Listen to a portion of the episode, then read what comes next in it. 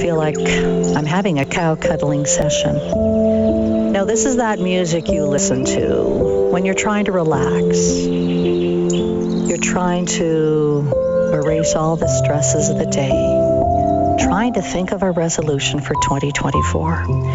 I think as we grow older, our resolutions become maybe more realistic you know, the people who say, I got to lose 50 pounds, well, you know, that's not going to last very long. You always have to make these small incremental changes.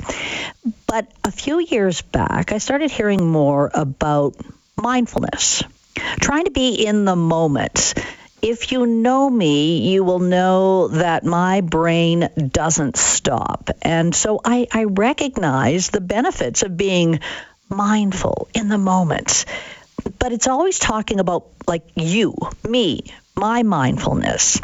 My next guest is saying maybe we've got to broaden that view. Instead of the, the self centered mindfulness, maybe we have to include those around us, our children, our loved ones. Hali Kil is assistant professor of psychology, Simon Fraser University, joining us today.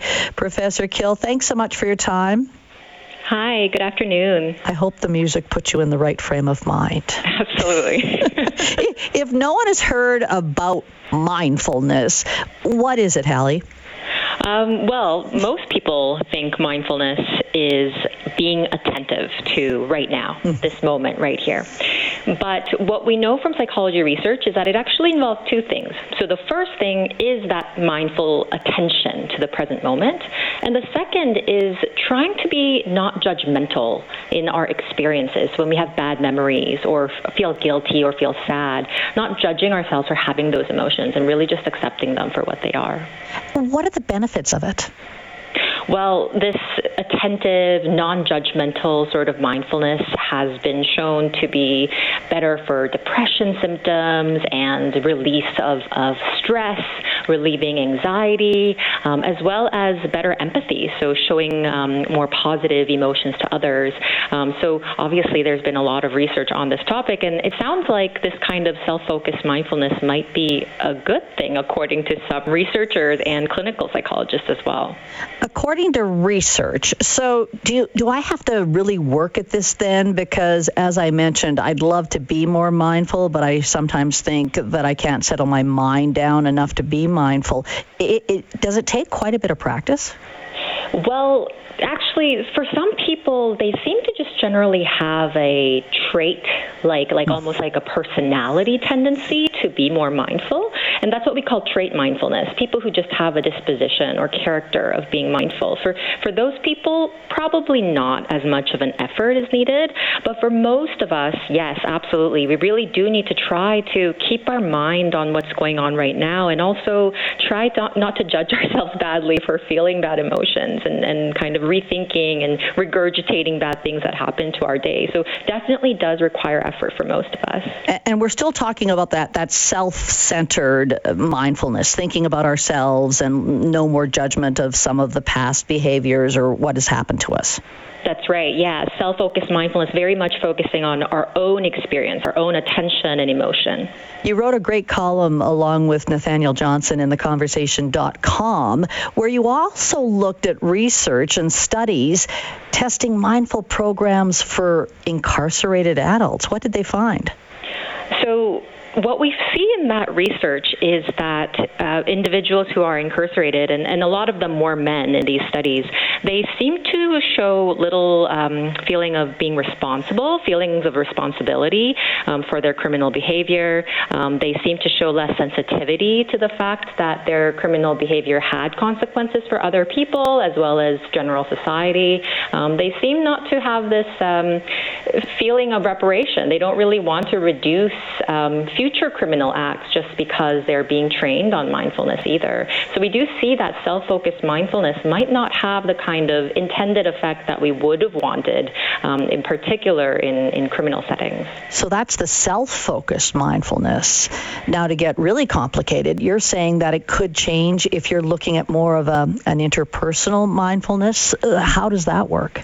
Yeah, so what we're calling here interpersonal mindfulness is really turning that attention regulation as well as not judging, not just to oneself, but to other people. So that might include, for example, your partners or kids. So whenever you're interacting with somebody, if you can not just try to be attentive to how you're feeling and not judging yourself or essentially being more compassionate to yourself, but also to other people. So the person you're interacting with, trying to think about what they might be feeling, trying to understand why they might have these kinds of negative experiences, that might be especially helpful. Um, and so what we see with, with research with partners, so romantic partners, as well as kids and families, um, shows that this interpersonal mindfulness might have really positive implications for your, your, your family. So, going back to the studies on the incarcerated people, do you think that if they really focused on more of interpersonal, which is maybe difficult in an incarcerated situation, but it, you know, because it, it's unfortunate that you can talk about mindfulness for those studies that didn't have a lot of benefits, but to me, if it's more interpersonal, they might have more empathy for maybe other people in their life, other people that they've harmed. Yes, absolutely. So, if there is a focus on what we call loving kindness, or in the Buddhist sense, metta, um, then there is this compassion towards others. And it's not specific people, but towards all living things. So, if we can be loving and generous and kind towards how we think about other people, it could help these incarcerated individuals. And what we see from some other recently published research is that when people just focus on self focused mindfulness, they are less likely to feel guilt or want to apologize when they've acted in a way that hurts other people's feelings. But if you practice this loving kindness mindfulness, then they are more likely to feel guilty and want to make amends for their, their bad behavior.